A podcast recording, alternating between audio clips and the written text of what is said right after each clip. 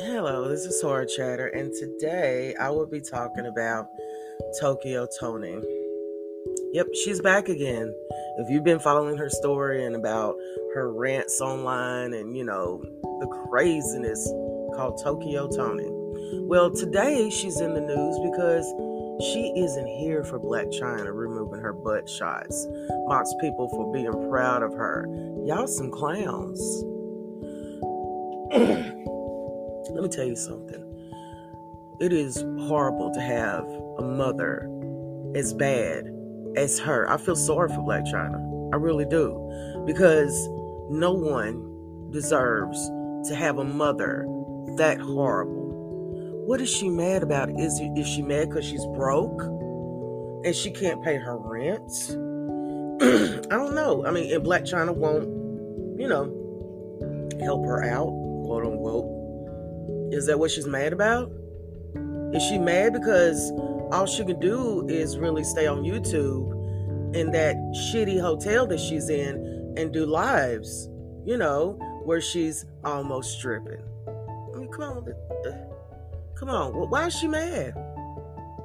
What parent in their life would be mad for their child making a good decision and teaching other young ladies how dangerous butt implants and cheek implants and implants of any kind that changes your chemical makeup in your body and can really kill you.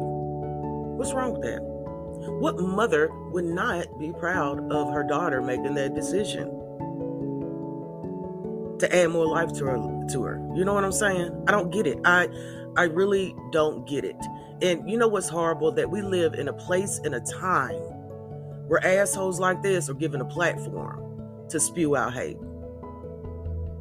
We got to do better as a human race. We have got to do better. You do not bring children upon this world just to embarrass and humiliate them.